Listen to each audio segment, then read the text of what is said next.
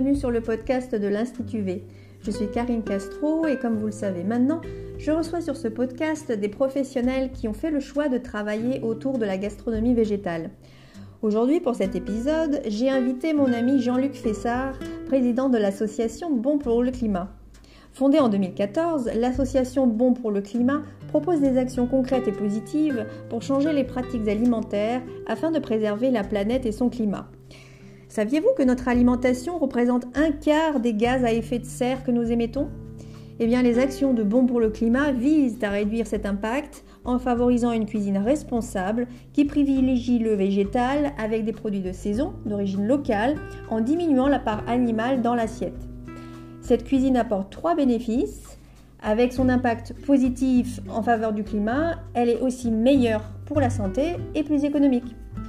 Dans cet épisode, Jean-Luc nous parle de son parcours, de son travail de longue date auprès des restaurateurs, de sa vision de la cuisine végétale et des chefs qui l'accompagnent, à l'image de Jocelyn Marie à la table de Colette ou du chef Régis Marcon. Bref, un échange passionnant qui apporte un complément d'idées qui se marie bien avec les sujets que nous abordons habituellement sur le podcast. Sans plus attendre, je vous laisse découvrir ma discussion avec Jean-Luc et je vous souhaite une bonne écoute. Bonjour Jean-Luc, comment vas-tu? Ben, Je vais très bien. Très, très bien. Bon, je suis ravie de t'accueillir en tout cas sur le podcast de l'Institut V. Euh, nous, on se connaît depuis quelques années maintenant. On s'est rencontrés euh, à Monaco, si tu te souviens. Oui, absolument. Au Chef's World Summit. Exactement. Qui est un événement consacré à la gastronomie. Où, c'est bizarre, j'ai été invité une fois, puis pas, j'ai pas été invité après. Ah oui Non, je suis, allée, euh, je suis allée deux fois, je crois. Oui, je sais. je me suis fait inviter. et, euh, et, donc, c'est, moi, c'est un univers que je découvrais à l'époque. Et puis, mm. euh, je me souviens, on s'est retrouvés à manger ensemble dans le restaurant vegan Ekvita de Novak Djokovic. Tu te souviens? Oui, exactement. Ouais. Et c'est de là qu'on a commencé à échanger. Euh, et, déjà à ce moment-là, on avait à peu près les mêmes idées. en tout cas, ce lieu nous a réunis dans des valeurs communes. Exactement. Ok. Bon, en tout cas, depuis, euh, on se suit dans nos activités respectives et on fait partie, euh, je crois, de ceux qui œuvrent pour une cuisine plus végétale depuis tout ce temps, puisque cette rencontre dont je parlais date de il y a 17 ans maintenant. Oui. Voilà, donc euh, écoute, euh, moi je démarre toujours ce petit podcast par euh, des présentations. Donc je veux bien que tu te mmh. présentes pour nos auditeurs, pour nous dire qui tu es, quel est ton parcours professionnel déjà? Alors, mon parcours professionnel. déjà, avant d'avoir un parcours professionnel, moi, j'ai fait partie des gens qui, au tout début des années 70, se sont engagés sur le, thème de l'écologie, puisque j'ai fait partie des gens qui ont créé au, début des années 70 euh, les Amis de la Terre. Mm-hmm. Et contrairement à beaucoup de gens qui euh, ont découvert l'écologie avec la campagne René Dumont en 1974, moi j'ai quitté le militantisme écologique à cette époque-là parce que ça devenait un mouvement politique. Et moi j'ai toujours considéré que ça devait être un mouvement citoyen et pas un mouvement politique. Mmh. Donc, euh, je, par ailleurs, j'avais une activité professionnelle de, de, de consultant. J'ai fini par créer mon cabinet de consultant. je faisais de la formation essentiellement. Et puis au début des années 2000, j'ai vu arriver la hum, notion de développement durable. Et je me suis dit, ah bah tiens, c'est génial, je vais pouvoir euh, concilier des convictions personnelles avec une activité professionnelle. Et donc j'ai créé une formation de sensibilisation des collaborateurs des grosses entreprises avec lesquelles je travaillais à l'époque euh, autour euh, bah, de la sensibilisation au développement durable. Et là, en tant que chef d'entreprise, je me suis complètement planté parce que mon stage, je l'ai créé, je l'ai validé, il fonctionnait, mais je l'ai quasiment pas vendu. Mais comme je voulais absolument le vendre et que l'un de mes tout premiers clients avait été à l'époque le groupe Accor, euh, j'étais en contact euh, beaucoup avec des, j'avais beaucoup de, comment s'appelle, de clients qui étaient dans cet univers de l'hôtellerie et restauration. Et je connaissais euh, des journalistes du monde de l'hôtellerie et restauration, enfin du journal, de, de l'hebdomadaire l'hôtellerie et restauration. Et je suis allé les voir en disant écoutez les mecs c'est pas normal, vous parlez jamais de développement durable alors que ça va devenir un des enjeux dans les années qui viennent, euh, faudra en parler. Et puis un jour, l'une d'entre elles, je pense pour se débarrasser de moi, m'a dit ah ben Jean-Luc, j'ai une proposition à te faire, c'est-à-dire que on a un blog, ça s'appelle le blog des experts. Il y a une quarantaine de personnes qui écrivent sur la notion de, euh, sur des tas de notions diverses et variées. c'est vrai que personne ne parle de développement durable. Alors si ça t'amuse, tu as qu'à créer la rubrique développement durable. Elle pensait se débarrasser de moi parce que effectivement, elle savait que j'avais une entreprise à gérer ailleurs. Et c'est l'inverse. Je dis, ah ben, ok, banco. C'est comme ça que je suis rentré dans le, j'ai mis un pied dans le monde du journalisme et que j'ai été amené à rencontrer à l'époque les pionniers du développement durable, euh, qui, les premiers qui s'étaient engagés euh, dans la euh, dans cette cet univers. Et puis je m'étais aperçu que les ceux que je rencontrais, ils avaient surtout cherché à faire des économies, économie d'eau, économie d'énergie, lutte contre le gaspillage. Il y avait une chose dont ils parlaient jamais, c'était le contenu de l'assiette. Mm. Et moi, je savais que le contenu de l'assiette, c'était un des impacts euh, qui impactait le plus euh, dans, par rapport au, au, vivant et au climat. Et je m'étais dit, tiens, faudrait que j'en parle. Et c'est quand j'ai vu arriver que la COP 21 que je me suis dit, tiens, voilà la bonne opportunité. C'est là où j'ai créé Bon pour le climat, il sensibilise donc les euh, chefs, euh, les restaurateurs autour d'une alimentation bas carbone. Voilà. Donc c'est une association que tu as créée en 2014, c'est ça? Oui, fin 2014, en perspective la COP 21 qui avait qui avait lieu en qui a eu lieu en en 2015, fin 2015. J'ai continué après euh, sur ce, cette euh, dans les COP puisque je suis allé ensuite à la, COP 22 qui s'est passée à Marrakech et puis ensuite j'ai été à la COP 23 qui s'est passée à Bonn et puis après j'ai considéré que les COP ça suffisait. Alors bon pour le climat euh, parce que, parce que cuisine bonne pour le climat c'est quoi pour toi une cuisine bonne pour le climat? Alors déjà il y a le mot bon, qui est un des premiers principes, c'est que derrière ce qu'on explique, nous, il faut que les gens décident de changer leur mode d'alimentation. Et si jamais c'est pas bon, ben il y a aucune chance que ça soit pérenne. C'est-à-dire qu'ils vont peut-être tester une ou deux fois, puis après ils vont laisser tomber. Donc l'idée, c'est euh, déjà faut que ce soit bon. C'est pour ça que par priorité, on s'est adressé, nous, à des chefs de cuisine, euh, parce que ce qu'il faut, c'est créer, c'est inventer des recettes qui soient tellement délicieuses que même si on a modifié par rapport à ce que les gens ont l'habitude d'avoir dans leur assiette, ça les, ça les prive pas du tout. Au contraire, euh, tellement ils trouvent ça bon, ils se rendent même pas compte qu'on a changé un certain nombre d'ingrédients. Voilà. Alors après, oui, vas-y. Oui, et donc le climat, oui, alors le climat. Alors justement, euh, c'était donc le, la, la, COP 21 qui tournait autour du climat. Là, j'ai eu la chance de rencontrer un, un monsieur qui s'appelle Shafi Kazal, qui est une, qui est une société qui s'appelle Eco2 Initiative et qui a, qui m'a mis à ma disposition gratuitement pour l'association un outil qui s'appelle un éco-calculateur c'est un outil qui permet, on rentre les ingrédients d'une recette et la machine nous donne automatiquement le poids carbone de, la recette. Combien, euh, à partir des ingrédients, des grammages, du nombre de convives, on a exactement le poids carbone de l'assiette. Donc, ça permet d'avoir une bonne idée de ce que pèse euh, chaque assiette pour chaque convive. Est-ce que tu peux nous parler un petit peu de ce, concept d'éco-calculateur et euh, euh, parce que l'idée c'est de d'avoir du coup une cuisine qu'on appelle bas carbone. Alors c'est quoi cette mmh. cuisine bas carbone? Alors une cuisine une cuisine bas carbone, euh, ça fait référence à, à la notion de, de, gaz à effet de serre. C'est-à-dire, on, le sait, il y a euh, le climat change de façon encore pire d'ailleurs que ce qu'on imaginait. Au début, je parlais de transition, maintenant je dis que euh, c'est carrément une métamorphose qu'il faut faire. C'est-à-dire, c'est parce que le, le, le climat, euh, ben, quand on parle de gaz à effet de serre, il se réchauffe, d'autant plus qu'on lâche dans l'atmosphère un certain nombre de gaz. en alimentation, il y a euh, le, le, plus connu, c'est le CO2, le gaz carbonique. Mais en alimentation, il y en a d'autres qu'il faut prendre en compte parce qu'ils sont encore plus impactants. C'est respectivement le méthane. Le méthane a un pouvoir réchauffant 28 euh, fois supérieur au mhm. simple CO2 est dégagé, lui, par euh, la, les, les, les des ruminants. Hein, c'est pour ça qu'on dit que euh, c'est les rots. Et puis également dans les rizières, le riz, par exemple, euh, dégage beaucoup de méthane.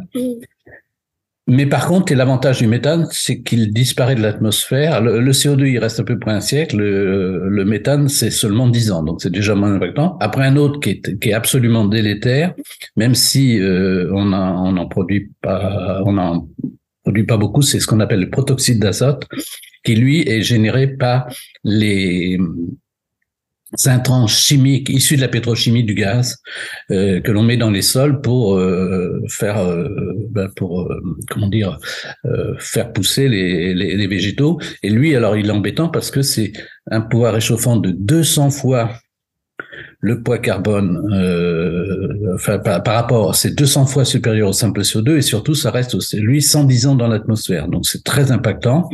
Et puis, le dernier qui est aussi très impactant en alimentation, c'est le, les, ce sont les, les gaz frigorigènes, c'est-à-dire c'est tous les gaz qui sont dégagés par la, la chaîne du froid qu'on est bien obligé de mettre en place pour conserver les aliments. Et euh, alors lui, euh, il y en a très peu qui, qui s'échappent, mais le peu qui s'échappe, c'est un pouvoir réchauffant de 2000 fois supérieur au simple CO2. Donc il y, en, il y en a peu, mais ça, ça peut être très, très fortement impactant. Donc toi, à l'association, avec ton équipe, tu as identifié tous ces éléments, tous ces euh,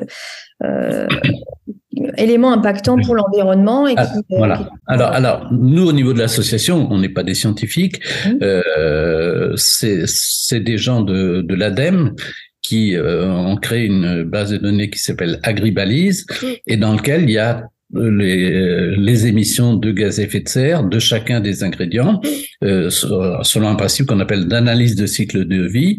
Euh, C'est-à-dire ils prennent le, un, un, produit puis ils partent du moment ben, où il est planté euh, en terre, euh, toute, euh, toute la phase de production, la phase de transformation, la phase de, de conservation, la phase de distribution jusqu'à arriver dans l'assiette. Et ils font des analyses sur des moyennes nationales et ça donne un, un certain nombre de grammes de CO2 dégagés par ces ingrédients. Et donc l'éco-calculateur, lui, est basé là-dessus. C'est une base de données qui reprend tous ces éléments et qui dit après. Alors, euh, par exemple, il y a un truc qui est, qui est pratique avec l'éco-calculateur, c'est que euh, un des critères importants par rapport à l'impact sur le climat, c'est le respect de la saison. Et eh bien, la machine dit automatiquement si euh, le produit que l'on met et qu'on vient de rentrer euh, pour calculer le poids carbone est de saison ou pas. Enfin, ça donne des, des informations de ce genre. Et on arrive à un résultat qui dit voilà, en gros, votre repas pèse tant. Alors, en moyenne, selon l'ADEME, le, un repas au restaurant, entrée, plat, dessert, ça pèse 5 kg de CO2. ça un, menu, pas grand chose. un menu complet. Euh... Un, menu complet, entrée, plat, dessert, 5 kg de CO2. Mais nous, on a fixé pour nos adhérents l'objectif, il faudrait que leur euh, menu, entrée, plat, dessert, se trouve en dessous de 2 kg de CO2. Alors, Comment on fait le calcul C'est très simple, c'est arbitraire. C'est euh, réduire de 60% le poids carbone à 40%. Et pourquoi on n'est pas descendu plus? C'est parce que euh, faut quand même pouvoir les produire. C'est cette entrée, ce place dessert. Et si on descendait plus, on, aurait pu hein, dire bon, ça peut pas être pas plus de 1000. Mais à ce moment-là, euh, il y avait plus rien à manger dans l'assiette. Donc c'est un équilibre entre ce qu'il doit y avoir dans l'assiette et l'effort qu'on doit faire pour euh, être avoir un meilleur impact sur le climat et sur le vivant. Donc, tu travailles avec les, restaurants, avec les chefs euh, sur ce mmh. sujet-là, qui font appel à cet éco-calculateur. Euh, mmh. Comment ils abordent la démarche déjà quand tu vas les voir euh, Comment ils sont sensibles à ça En fait, c'est dans l'autre sens que ça se passe. À savoir que c'est en général les chefs qui travaillent avec nous sont des chefs euh, je parlerai après d'une action qu'on a auprès des écoles hôtelières, hein, mais euh, les, les chefs, c'est eux qui sont déjà très engagés, puis qui, euh, en allant sur Internet, ils découvrent qu'on existe, ils sont très contents de nous, nous trouver. Pourquoi? C'est parce que avec cet éco-calculateur, on introduit de la rationalité dans ce qu'ils font.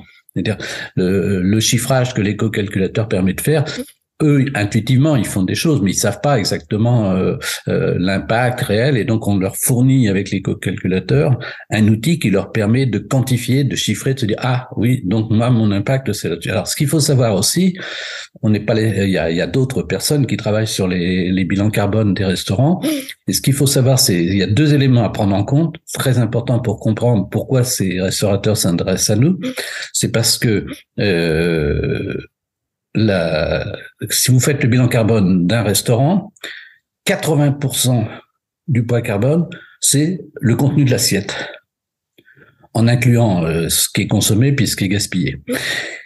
Et après, à l'intérieur de ce poids carbone, les deux tiers ça provient de ce qu'on appelle l'amont agricole. C'est la façon dont les produits sont fabriqués qui détermine ce, ce poids carbone.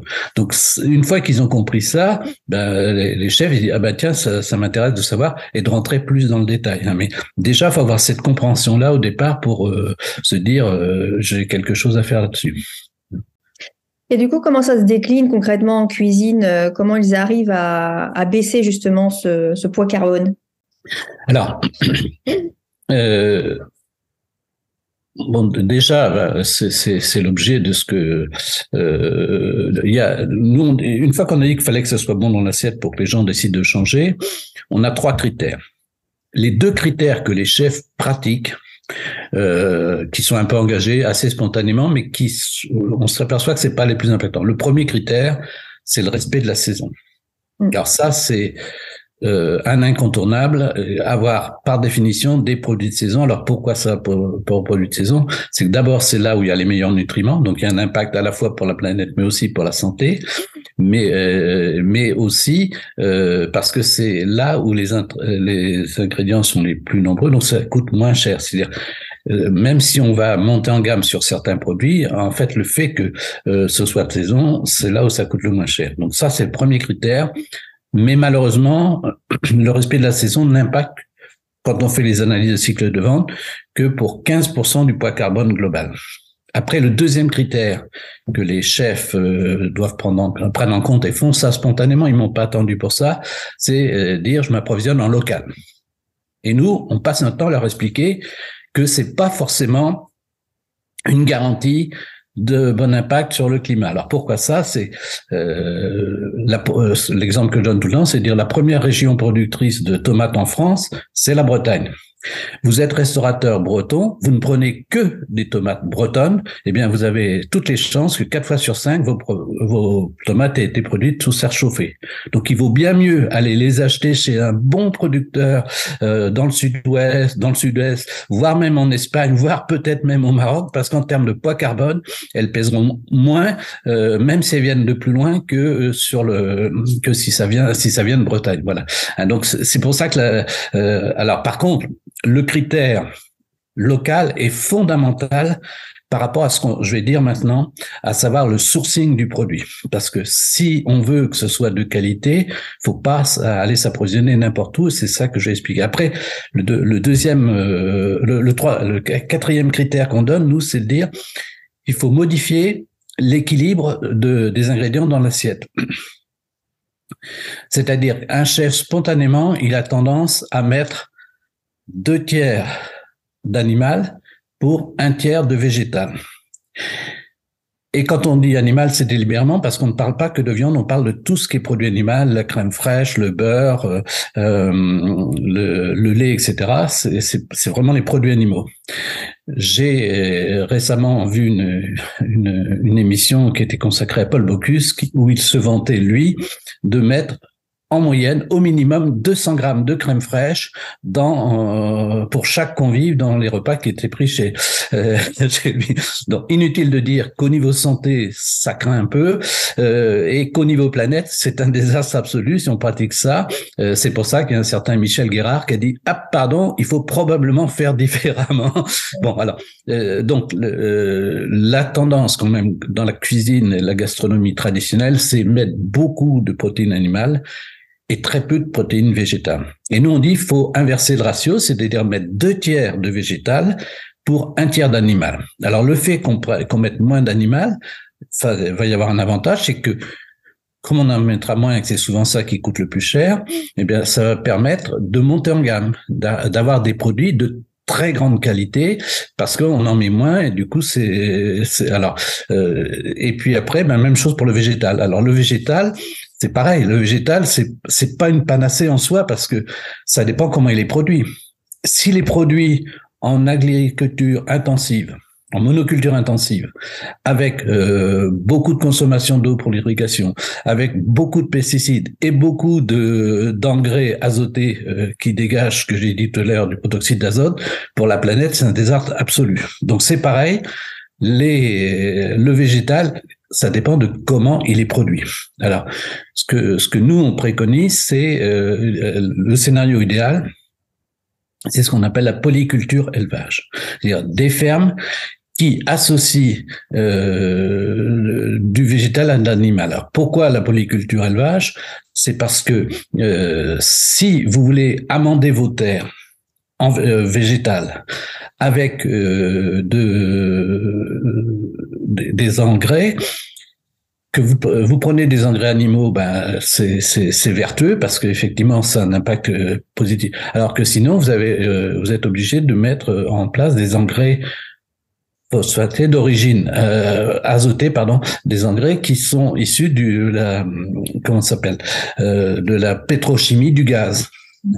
Et donc, et donc c'est pour ça que euh, l'idéal c'est la polyculture élevage. Alors la polyculture élevage également parce que c'est le moyen parce que l'animal le, le, a un impact carbone qui est beaucoup plus élevé que, que le végétal. Donc c'est le moyen, la polyculture élevage aussi d'abaisser, parce que si vous êtes, euh, les animaux sont élevés dans des, pâturages naturels, c'est euh, avec de l'agroforesterie, ces arbres et ces, ces, pâturages stockent du carbone, ce qui fait qu'en fait ça abaisse aussi le poids carbone. On va pas empêcher l'animal de, de, de roter quand il rumine, ça c'est sûr, mais par contre relativement il y aura moins de, euh, de, de, gaz à effet de serre qui sont dégagés parce qu'il y a une partie qui sera stockée naturellement. Voilà. Hein. Alors ça, c'est ça. Donc ce qu'il faut, c'est que les chefs trouvent des producteurs qui sont dans ce scénario-là. Et c'est pour ça que le local est peut-être intéressant parce que ça peut inciter à, avoir des, des, agriculteurs qui s'installent sur ces critères-là et qui produisent des produits de qualité à proximité. Mais si on les a pas à proximité, vaut, on, vaut mieux aller les chercher un peu plus loin que, que de prendre de l'agriculture intensive. Mais c'est là euh, leur difficulté euh, finalement, euh, parce qu'ils n'ont pas tous forcément ce réseau de, de, cette qualité dont, dont tu parles. Oui. Alors. Je me souviens aussi d'une conversation que j'avais eue avec Jocelyn Marie, mmh. qui me disait que de, de, travailler un chef qui travaille en ville, c'est pas du tout pareil qu'un chef qui travaille en région rurale, parce qu'il aura accès à mmh. d'autres d'autres choses. Alors comment, comment ça se passe en fonction de bon, déjà savoir que j'ai un exemple, une des premières personnes que j'ai rencontrées quand j'ai commencé à faire du journalisme sur le développement durable, c'est une femme qui s'appelle Olivia Gauthier, qui elle euh, est à Lussac-les-Châteaux. Euh, son restaurant, son hôtel-restaurant s'appelle les Orangeries et c'est la première qui a obtenu l'écolabel européen. Et euh, Olivia raconte que quand elle a démarré, elle, eh ben effectivement, elle avait des producteurs et il fallait qu'elle des fois qu'elle aille les chercher à 200, 300 kilomètres. Mais par le bouche à oreille, par la pratique qu'elle a mise en place, au bout de quelques, années, s'est aperçu que tout son approvisionnement se faisait dans un cercle de 30 km autour de chez elle. C'est-à-dire que euh, il y avait juste le poisson euh, où là elle était obligée d'aller le chercher un peu plus loin. Euh, bon, elle est dans Poitou-Charentes, il fallait aller chercher dans Charente-Maritime.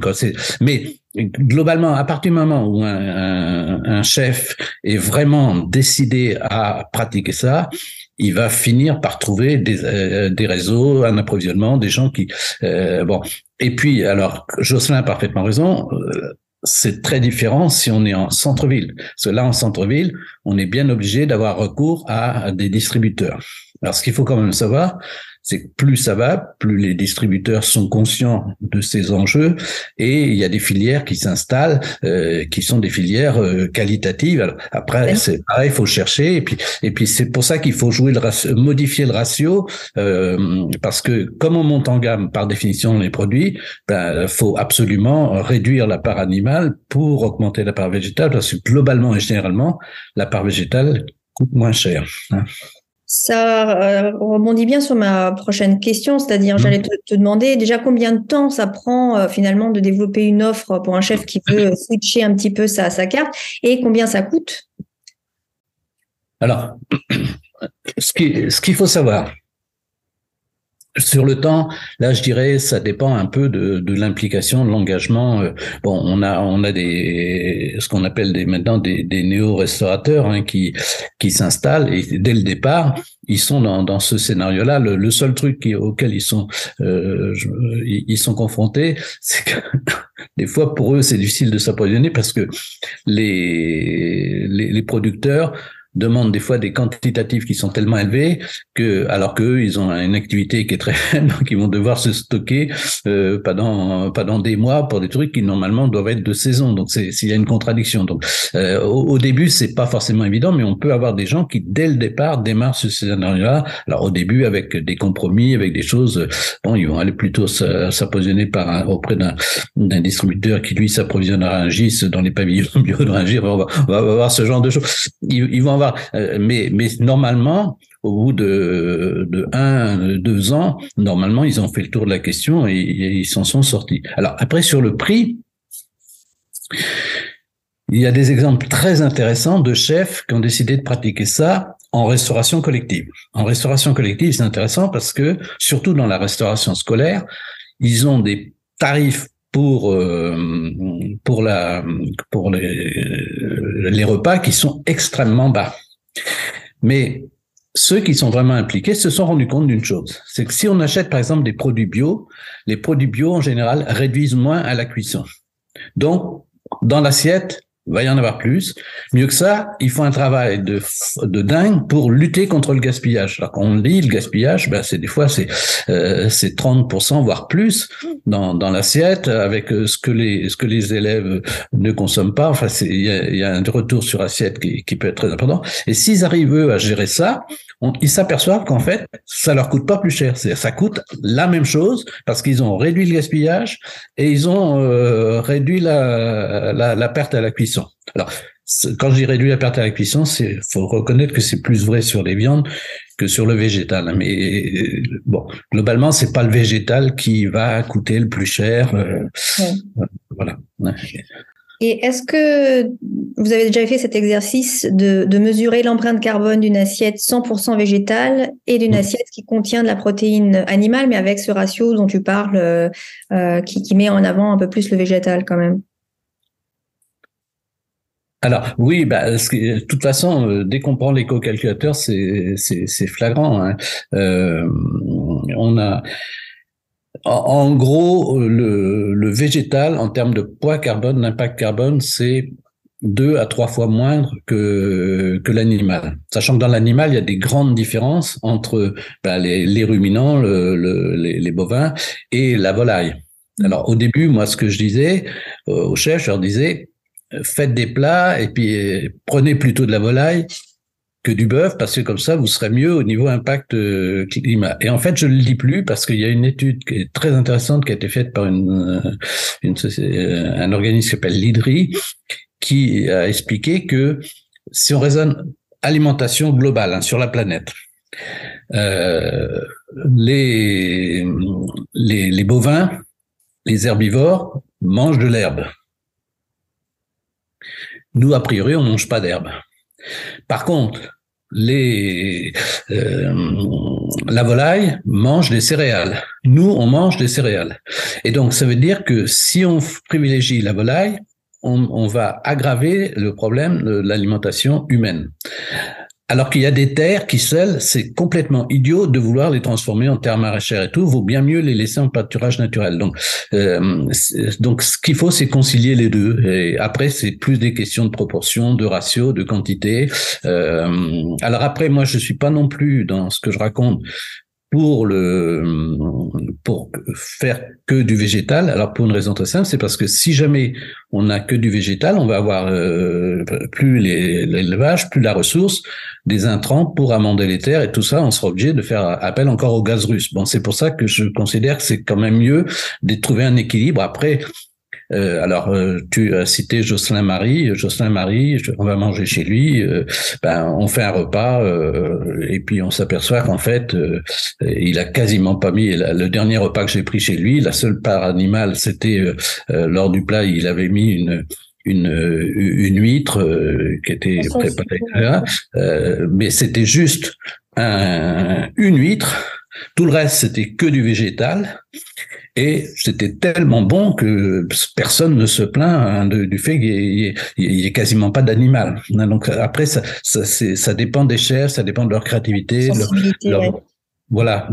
Donc. Euh, mais, mais ça montre que ça séduit quand même euh, aussi les clients, c'est-à-dire que quand, quand, le chef a cette démarche-là, euh, il a une démarche noble, il fait des efforts et, et parce que c'est bon, bon au goût et bon pour le climat, le client il est quand même séduit. Est-ce que tu as ces retours d'ailleurs de, des clients, des chefs que tu accompagnes? Alors moi, le seul retour que j'ai, c'est comme j'emmène les gens chez nos adhérents, et en particulier des gens comme Jocelyn, mais aussi euh, Flore Madelpuet Charwan, aussi euh, euh, Séverine Figuls qui est à, qu'elle est à Nantes, ou encore euh, euh, Yann Karmarek qui est à Calais-Neven du côté de Brest. Comme j'emmène les, les gens par définition dans ces restaurants-là, ce que je sais, c'est qu'ils me disent ah ben tiens, je suis retourné, j'ai trouvé ça bon. Alors j'ai emmené, j'ai emmené ma petite femme, j'ai emmené des copains. Et, et donc ce que ce que je sais, c'est que les gens qui y vont une fois à partir du moment où c'est vraiment bon et que c'est vraiment bien bien fait, euh, ils y retournent. Alors, euh, alors maintenant, je pense pas qu'on en soit arrivé. Ça, c'est une des questions que je me suis posée dès le départ. C'est est-ce que le fait d'être un restaurateur très engagé va euh, être un plus pour la clientèle? Et en fait, c'est un plus, mais c'est pas ça qui va inciter la clientèle forcément à venir. On n'en est pas encore là. Euh, c'est vraiment après la qualité de ce qui est mis dans l'assiette qui fait que, euh, parce qu'en gros, que le restaurateur il trie ses déchets, euh, il lutte contre le gaspillage, il fasse des économies d'énergie. Le client trouve ça bien, mais il en a rien à faire. Par contre, ce qui compte, c'est ce qu'on lui met dans l'assiette. Alors, si l'assiette est délicieuse, ça, ça marche à tous les coups. Mais encore pour que ça marche, faut-il qu'il ait fait l'effort de venir au moins une fois goûter, quoi. C'est dire, c'est. Est-ce que tu ne crois pas qu'il y a, y a des leviers quand même un, de plus en plus euh, euh, comment dire intéressants auprès des clients? Parce qu'on parle beaucoup d'impact environnemental, d'impact euh, au niveau de la santé. Les gens se soucient beaucoup de ces aspects-là aujourd'hui, donc c'est aussi pour ça qu'ils choisissent un restaurant. C'est parce qu'il va avoir cette orientation-là. Alors, derrière, ça va se poser une, une qualité aussi de l'assiette. Alors, euh, je, je, dis ça, moi, là, euh, il se peut qu'il y ait une euh, une inflexion des, des, tendances. Parce que moi j'ai ça bon je m'intéresse à ça depuis une vingtaine d'années. Donc euh, depuis une vingtaine d'années c'était je disais attention c'est pas parce que vous êtes un restaurateur très engagé qui fait des trucs bien que vous allez avoir les clients qui vont se précipiter. Bon, s'ils viennent et que c'est bon, ils reviendront. Ça, c'est bon. Alors maintenant, c'est vrai que la tendance actuelle, euh, la prise de conscience des enjeux climatiques, des enjeux sur la biodiversité, sur le vivant, euh, est telle que c'est clair qu'il y a il y a certainement euh, des couches de clientèle maintenant qui se développent, etc.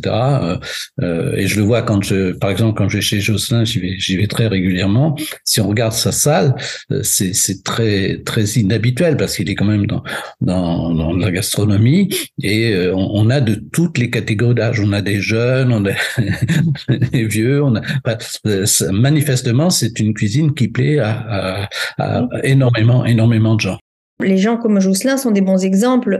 Euh, et, est-ce que ce serait pas justement un, argument euh, pour ceux qui sont plus réticents de, leur dire euh, qu'aujourd'hui, à l'heure actuelle, alors que les, clients sont de plus en plus intéressés par ces démarches-là, bah, ils ont tout intérêt, les chefs, à aller vers ça pour attirer une nouvelle clientèle.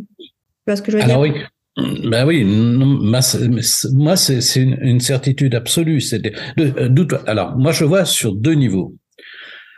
Le premier niveau, si la restauration française n'évolue pas dans ses pratiques, dans son offre, etc., pour aller vers, euh, vers, une plus grande végétalisation de l'assiette, ils vont avoir tout faux et ils pourront se, se mordre les doigts si à, si à un moment donné, ben, il y a des incendies, il y a des sécheresses, il y a des inondations, parce que quelque part, ils y auront contribué. Il faut quand même savoir que la partie alimentation, on en parle peu, mais c'est un quart des émissions de gaz à effet de serre. C'est équivalent au logement, c'est équivalent au transport. Hein, donc c'est un poids très important. Et autant sur le transport et le logement, euh, si c'est souvent pour être vertueux, il faut mettre beaucoup d'argent pour acheter des voitures qui consomment un peu, des, euh, isoler son, son logement. Euh, bon, autant pour l'alimentation, ça ne coûte pas plus cher. Voire même ça peut coûter moins cher. Ça dépend un peu de la façon dont le restaurateur fonctionne. Donc, je dirais, on a tout intérêt à, faire ça. Et les chefs, ils ont tout intérêt à développer cette offre-là. Parce que là, au contraire, ils, ils auront la fierté d'avoir euh, d'avoir contribué à quelque chose de positif pour le climat, mais aussi pour le vivant. Ça, c'est important parce que au début, j'en parlais pas beaucoup, mais il y a une corrélation étroite entre la biodiversité, euh, la, polyculture élevage, par exemple. Un des, avantages, c'est qu'elle maintient la biodiversité, euh, alors que la, monoculture intensive la, détruit hein, et détruit les sols, etc. Enfin bon. Alors, donc le, le, le chef qui sera lancé là-dedans, il aura au moins le bénéfice de se dire vis-à-vis de lui-même, pas forcément vis-à-vis de ses clients, mais moi au moins j'ai fait un truc qui contribue à, faire en sorte que ben, mes enfants, mes petits enfants et quelque chose euh, soient dans un univers plus vivable. Hein. Euh, donc ça c'est une certitude. Alors après, faut casser et c'est pour ça qu'on s'adresse nous aussi quand même. Euh, aux écoles hôtelières, faut casser l'idée que euh, bah, le végétal, c'est quand même accessoire. Hein. Ce qui compte, c'est une bonne viande bien cuite, hein, ce qui est quand même la culture euh, dominante du monde de la restauration. Et donc, faut, faut prouver aux gens qu'on peut faire du végétal qui est tellement bon que euh, on, va pas on va pas se priver au contraire on va en redemander hein. donc euh, c'est et là là c'est c'est un, un, vrai enjeu donc c'est pour ça qu'il faut convaincre dans les écoles hôtelières les élèves euh, mais d'abord les enseignants beaucoup d'enseignants malheureusement sont dans un modèle relativement traditionnel dans leur dans leur dans leur enseignement, etc. Et, et donc, il faut les convaincre qu'on peut faire des choses tout à fait délicieuses avec le végétal. Et après, un truc, qui, est, qui, est, qui est important, c'est quand tu dis végétal, aussi les légumineuses. Absolument, oui. Parce que moi, je, je, je, je, fais partie des gens qui disent que pour justement la, la, qualité des terres, la qualité des productions, il faut augmenter la part de légumineuses dans notre alimentation. Mais quand quand je regarde ce que je consomme réellement, moi, euh, je m'aperçois que les légumineuses, ben, j'en consomme pas beaucoup. C'est-à-dire dans le temps, il y avait le cassoulet, il y avait euh, le petit salé lentilles, il y avait des choses de genre, mais finalement, dans mon alimentation actuelle, les légumineuses, j'en consomme peu parce que je sais pas forcément bien les préparer. Il y, a, une complexité. Et là, il y a tout un travail à faire par les chefs euh, pour euh, que ce qui est proposé à base, euh, soit, il y ait des légumineuses et que ce soit tellement bon. dans la, une des dernières fois que je suis allé manger chez Jocelyn, il nous a servi une entrée avec des, lentilles mais c'était euh, absolument délicieux. Euh, alors après, bon, il, avait joué sur les sur les textures, il avait joué sur plein de choses, mais c'était tellement bon qu'on dit mais comment ça se fait qu'une recette comme ça, on n'en mange pas tous les jours presque. Je, je caricature, mais voilà. leur défi, c'est aussi de, de, travailler l'assiette euh, pour pour que ça convienne au niveau nutritionnel à à peu près tout le monde. C'est-à-dire que euh, un chef qui va faire un plat avec de la légumineuse, il va peut-être mettre euh, une, une, protéine animale un petit peu plus loin euh, dans, dans le menu, mais, mais s'il s'adresse à un végétarien ou un végétalien, par exemple, il va devoir construire son menu un peu différemment pour que nutritionnellement, ça convienne à cette typologie de client, tu vois. Et si ça convient euh, à ce type de client, si c'est nourrissant, gourmand, normalement, mmh. ça doit pouvoir convenir à tous, en fait. C'est, Oui, alors. Là, il y a clairement deux types de, de restauration.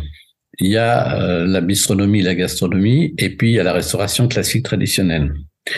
Où là, j'irai, euh, je vois Jocelyn, euh, quand on vient, il demande aux gens, est-ce que vous êtes flexitarien en gros Est-ce que vous êtes vegan? Est-ce que vous êtes végétarien, etc. Et donc, en fonction de ça, il adapte ce qui va servir aux personnes.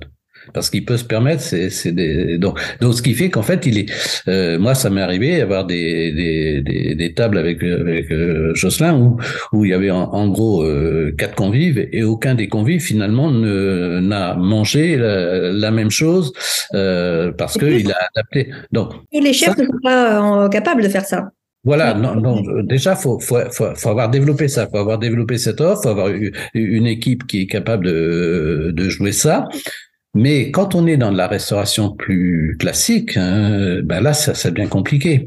Alors, c'est là où il faut que euh, ces chefs s'habituent à concevoir des cartes avec tout un tas d'options, tout un tas de possibilités. Par exemple, un, des trucs qui, était amusant, euh, quand la loi Egalim a dit que dans la restauration collective, il faut un menu végétarien par semaine.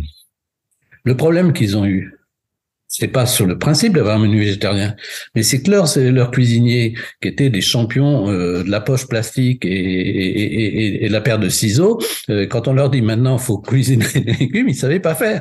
Donc ce qui fait que les gamins, au début, quand on a commencé à mettre les menus végétariens, c'était un désastre absolu parce que c'était des choses qui étaient qui étaient pas cuisinées, qui étaient pas bons.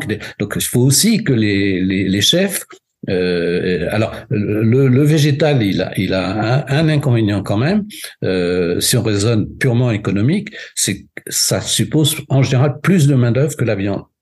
Et donc, faut euh, de la main d'œuvre, mais aussi de la main d'œuvre qualifiée, des gens qui soient capables de faire ça, qui soient capables de, euh, de sortir, euh, tirer le meilleur parti d'un fruit, d'un légume, faire des associations d'ailleurs de fruits ou de légumes, enfin faire des choses qui qui sont délicieuses. Donc là, il y a il souvent un problème de, on retrouve le problème de recrutement de, collaborateurs compétents dans dans la restauration. Hein.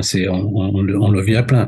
Et c'est là où les chefs eux-mêmes ont un rôle à jouer, parce que si vous êtes avec un chef qui est vraiment convaincu puis qui a, qui a, envie de faire ça, il va former toute son équipe et il va, il va rendre service à tout le monde en faisant ça. Mais euh, à la base un savoir-faire quoi.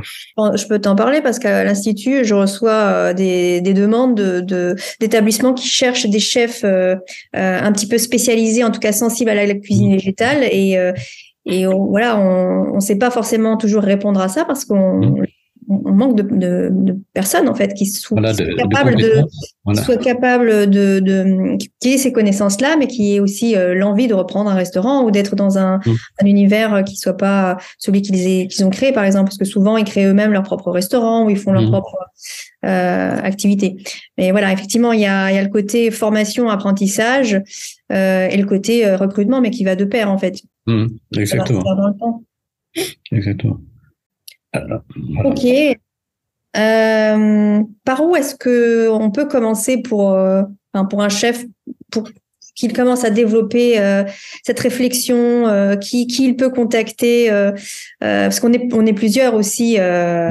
à, à, œuvrer en, ce sens. Donc voilà pour pour guider un petit peu ces chefs qui voudraient avoir cette démarche, qu'est-ce que tu conseillerais de faire dans un premier temps? Ben, déjà, euh, nous, nous c'est ce qui c'est ce qui se passe avec euh, avec euh, beaucoup de nos adhérents. Euh, je crois que c'est ce que tu as initié toi aussi avec ton club de chefs euh, engagés dans, dans, le végétal. C'est déjà c'est l'idée, c'est de, de, rencontrer, de pas hésiter à aller tirer la sonnette, à aller solliciter des, des gens qui sont identifiés comme euh, comme ayant une, vraie compétence, de, de favoriser les échanges, aller les voir, discuter. c'est le alors par exemple pour les écoles hôtelières moi, je suis un peu toujours embêté parce que euh, les, élèves qui vont dans, chez des chefs qui sont engagés chez Bon pour le climat et qui sont euh, complètement euh, impliqués, investis sur ces sujets-là, eh bien, euh, c'est pas garanti que le stage suivant, euh, l'élève va trouver la même chose, et on risque donc de quelque part d'en dégoûter certains en se disant mais c'est pas possible. Euh, moi, moi, je, euh, j'ai envie de, faire ce type de cuisine, j'ai envie de faire ça, et puis en fait, euh, ben malheureusement, avec les aléas des stages, des fois on tombe bien, puis des fois c'est du n'importe quoi. Mais on le retrouve aussi avec les chefs. Moi, j'ai un, de nos adhérents euh, du début qui lui était dans un restaurant, ça devait s'appeler la Table des Anges. Il était dans, dans le nord de Paris. Et puis, il avait un propriétaire qui, qui lui laissait beaucoup de degrés de liberté, faisait des tas de choses, etc. et puis, et puis, euh, le propriétaire change. Et là, le suivant, il dit, attends, c'est n'importe quoi, c'est pas ça que je veux. Donc lui, pof, il, il remet sa démission et il trouve un, un poste de pour remplacer sur le boulevard du Montparnasse un, un chef qui partait pour pour six mois. Donc il le remplace et euh, il recommence à. Alors au début, il se cale sur la carte qui avait été faite par le chef, puis à un moment donné arrive le moment où il faut refaire la carte et il refait et il, fait entre autres un, euh, une un plat euh, à, à, base de tomates de saison, enfin un truc qui, était, qui était délicieux. Et il découvre quand la carte sort que euh, les, le propriétaire a trouvé le moyen de rajouter de la mozzarella son, son entrée à base de tomates. Ça a suffi pour qu'il redonne sa démission. Et c'est pas possible. Mais sous prétexte que les que les clients aiment ça, ben on, avait mis de la mozzarella dans un plat qui n'était pas du tout conçu avec avec la mozzarella. Donc on, certains chefs qui sont pas eux-mêmes propriétaires, qui n'ont pas créé leur propre structure, peuvent aussi se retrouver avec des problématiques de ce genre. Ben lui, à la troisième, là, ça y est, il est tombé sur un truc parfait, quelqu'un qui est complètement... Mais il lui a fallu changer deux fois d'établissement, enfin trois fois au final, euh, avant d'arriver à trouver. Donc c'est pareil pour les pour les, les, les, collaborateurs, pour les cuisiniers, peut, peut y avoir aussi des des attentes et ben, là je dirais s'ils ont la chance de tomber sur des, des chefs qui, qui vont dans ce sens-là qu'ils ben, ils vont être contents aussi ça va ça montre qu'il y a aussi une pédagogie à, à, faire auprès des clients qui qui comprennent pas toujours ces démarches-là. Tu le disais au début. Euh, alors même si on entend parler effectivement de, de cette tendance euh, impact environnemental, euh, beaucoup de mm. personnes aussi qui s'intéressent davantage à l'alimentation par le biais de la santé à cause de toutes ces intolérances dont on entend parler. donc globalement, les gens s'y intéressent quand même de plus en plus, mais ils n'ont pas toujours la compréhension de de, de, savoir pourquoi un chef va prendre cette décision-là et va faire plutôt ce choix-là. Alors là, là, tu, tu, as raison. On retrouve un, un sujet sur lequel moi, euh, je, euh, par exemple, on, on, a mis au point un concours pour les écoles hôtelières qui s'appelle Saveur durable. Et c'est pas simplement le côté le cuisinier, c'est un binôme salle cuisine. Parce que ce qui est vraiment fondamental, si on veut que les choses, les clients comprennent ce qui se passe, il faut aussi que le, le, serveur en salle soit capable d'expliquer la démarche, pourquoi on fait ça, qu'est-ce qui, quels sont les enjeux, etc. Et donc là aussi, il y a un travail de qualification des serveurs et des serveuses pour que et des maîtres d'hôtel pour que les explications soient données aux clients pour bon, sans sans les sans leur faire un cours, sans les, les barber, mais d'être capable de répondre, de dire euh, ce que c'est. Euh, enfin, bon après, euh, je dirais, c'est pareil. Dans, dans, les clients qui vont dans des restaurants très engagés, ils savent où ils mettent les pieds. Hein, ils se, ils se, ils se leur pas. Hein, donc après, plus ça va, plus, plus avec les Internet et autres, il y a, il y a, il y a possibilité de faire des, des sélections, d'identifier, de repérer. Donc, mais il y, a il y, a un grand travail autour de la communication aussi. Tu sais que c'est mon c'est mon cheval de bataille, un peu la, la communication, et j'insiste beaucoup là-dessus parce que c'est aussi une façon de, bah, de montrer son engagement, ses valeurs, mais aussi de, de, bien informer le client sur ce qui est disponible à la carte. C'est ce que retrouve, euh, enfin c'est ce que ce dont manquent euh, un petit peu les, les végétariens, les végétaliens quand ils vont au restaurant. Enfin, avant d'y aller, ils ont cette phase de recherche pour euh, s'assurer que un menu va, va, va convenir à, à leurs mmh. besoins, et c'est pas toujours le cas. Donc le fait d'intégrer plus de végétal et d'avoir cette offre un peu plus végétal euh, dans, dans, un restaurant, ça, ça aide déjà le client à savoir où il va aller. Alors, ça, c'est un des arguments que, que je donnais, moi, au début, bon, euh, par rapport à la, au chef que je rencontrais, je leur disais, vous savez, euh, vous avez tout intérêt à mettre à votre carte un menu végétarien. Alors pourquoi un menu végétarien? Ben, C'est parce que quand on est végétarien, on se pointe dans les restaurants et la plupart des endroits, on a l'impression d'être ostracisé. De, euh, et alors on nous fait, on nous fait un truc, mais qu'en fait on a simplement retiré la viande, on n'a pas fait spécialement. Et donc, à l'inverse, si vous avez un menu végétarien qui est bien travaillé, ces clients-là vont vous amener d'autres clients. C'est-à-dire, comme ils vont voir qu'on les traite eux correctement, ils vont, euh, ils vont euh, pas hésiter à inviter les copains. Les, ah, les copains et les copines, ils mangent ce qu'ils veulent, mais au moins eux, ils ont leur menu. Je peux, te, je peux te donner mon exemple chez Jocelyn. Hein. J'étais la seule euh, VG de la table. J'ai amené une table de 10. Euh, personne n'a mangé pareil. et, et, et, Jocelyn avait fait cet effort-là pour moi. Je, je pense qu'il a qu'il a réussi à aller un petit peu plus au-delà depuis depuis qu'on s'était rencontrés cette fois-là. Mais voilà, c'est pour montrer que effectivement, il ne s'agit pas de répondre à une seule typologie de client, mais de d'attirer un groupe de hmm. gens qui vont découvrir le lieu en fait. Voilà, exactement. Toi qui as cette expérience euh, de, longue date maintenant sur ces sujets-là, comment tu vois évoluer euh, la gastronomie de façon générale et la gastronomie végétale peut-être plus parce qu'on en parle un peu plus ces derniers temps. Comment tu vois évoluer tout ça en, France ces dernières années? Alors, tu veux bien me préciser en France parce que je pense que ça évolue mieux dans les autres pays que la France. Hein. Parce qu'on a fait l'erreur absolue de dire euh, aux chefs français qu'ils sont euh, inscrits au patrimoine euh, mondial de, euh, je sais plus comment s'appelle. Euh, oui, patrimoine mondial de la gastro, enfin, je sais plus, la gastronomie est inscrite au patrimoine mondial de l'humanité. Voilà, c'est dans cette ordre-là.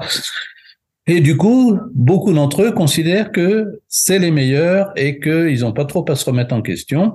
Euh, alors que quand on va dans d'autres pays alentours, on s'aperçoit que ça bouge beaucoup plus vite. Il y a des choses, il y a beaucoup de choses. Par exemple, l'Angleterre, il y a une réputation désastreuse euh, euh, jusqu'à encore peu. Et en fait, quand on va dans les restaurants anglais, maintenant, on, a de sacrées surprises parce qu'il y a des gens qui travaillent justement dans ce sens-là, qui ont travaillé le végétal. Enfin, il y, a, énormément de choses qui se passent. Et il y a, des chefs français qui euh, travaillent là-bas.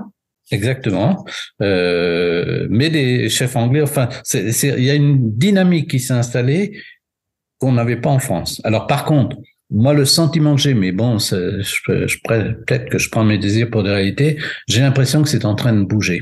Alors c'est en train de bouger pas forcément sur le, les, les, les chefs euh, traditionnels, j'ai donné un exemple pour ça, euh, mais euh, il y a toute une catégorie de gens qui s'installent et qui euh, font, font ont des offres, alors soit végétariennes, soit véganes, soit soit mixtes, enfin, et, et ça c'est en train de bouger. Il y a toute une génération, moi je les appelle des néo-restaurateurs, hein, qui qui sont là, qui viennent et qui et qui ont, il y a, quand on regarde un peu dans toutes les villes où on va, on a quand même une offre qui s'est euh, qui s'est considérablement améliorée.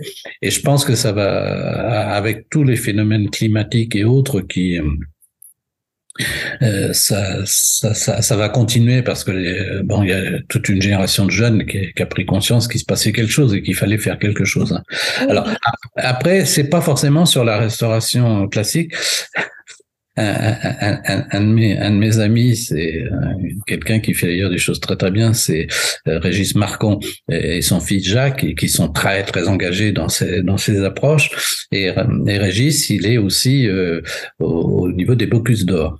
Et une année, il a réussi, euh, dans le cadre des Bocus d'or euh, au niveau mondial et, ce qui se passait en France à Lyon, il a réussi à faire en sorte qu'il y ait euh, essentiellement du végétal dans l'assiette.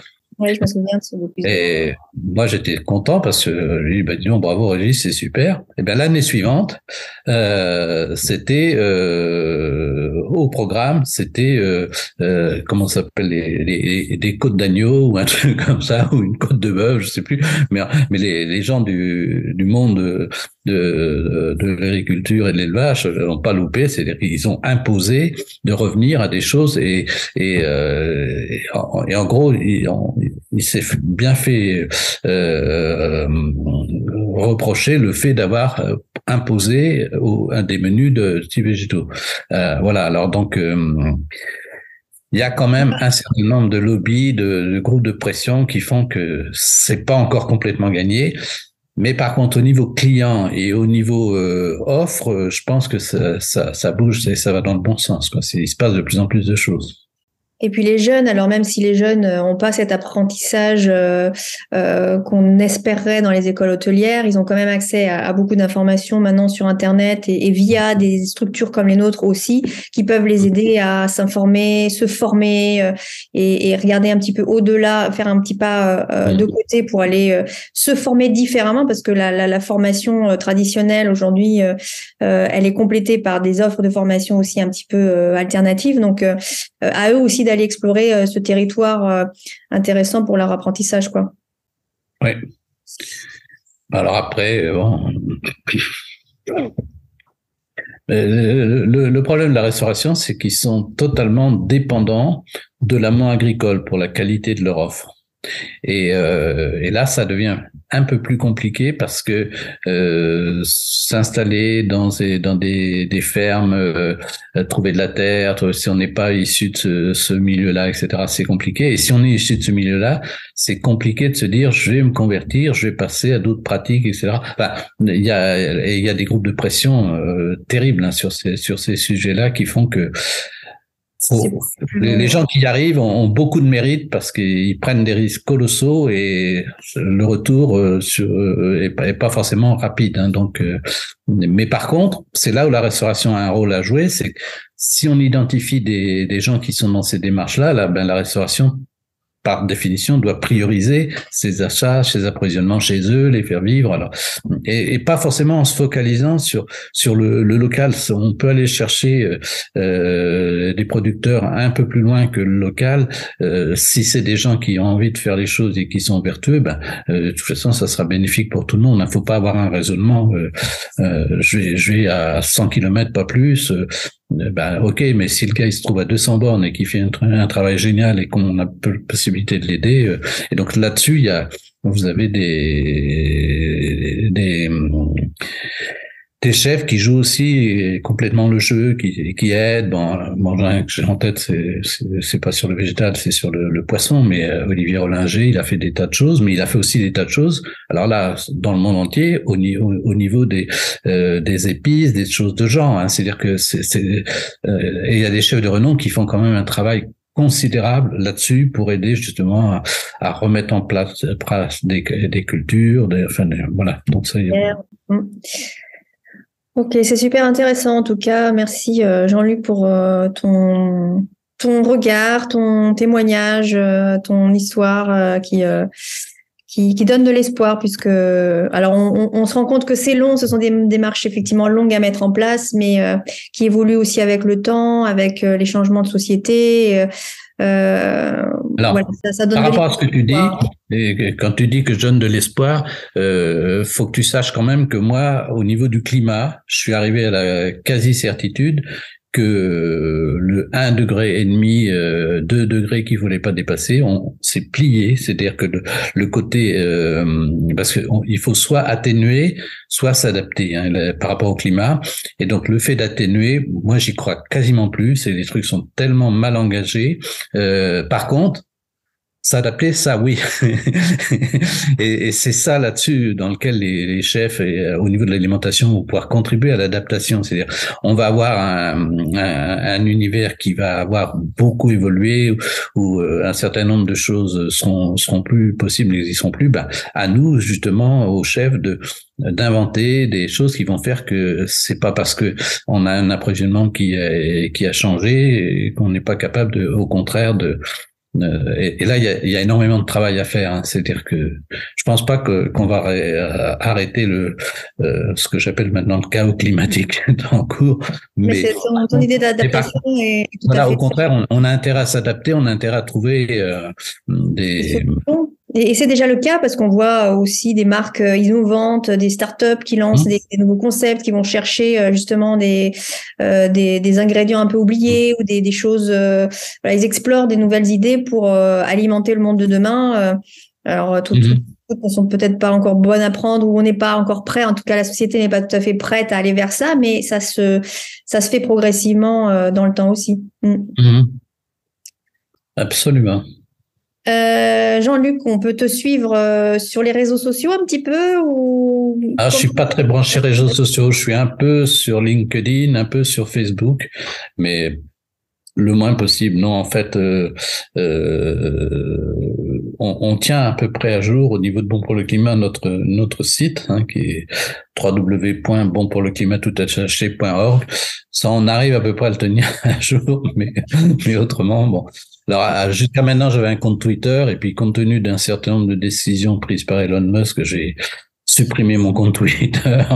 Alors, les autres, je les garde encore, mais bon. Euh, dans LinkedIn, si, si j'arrive, je, je, suis un peu présent sur LinkedIn, mais voilà. Ok, super. merci en tout cas et, bon courage pour la suite de cette métamorphose. Merci beaucoup. À bientôt. Au revoir.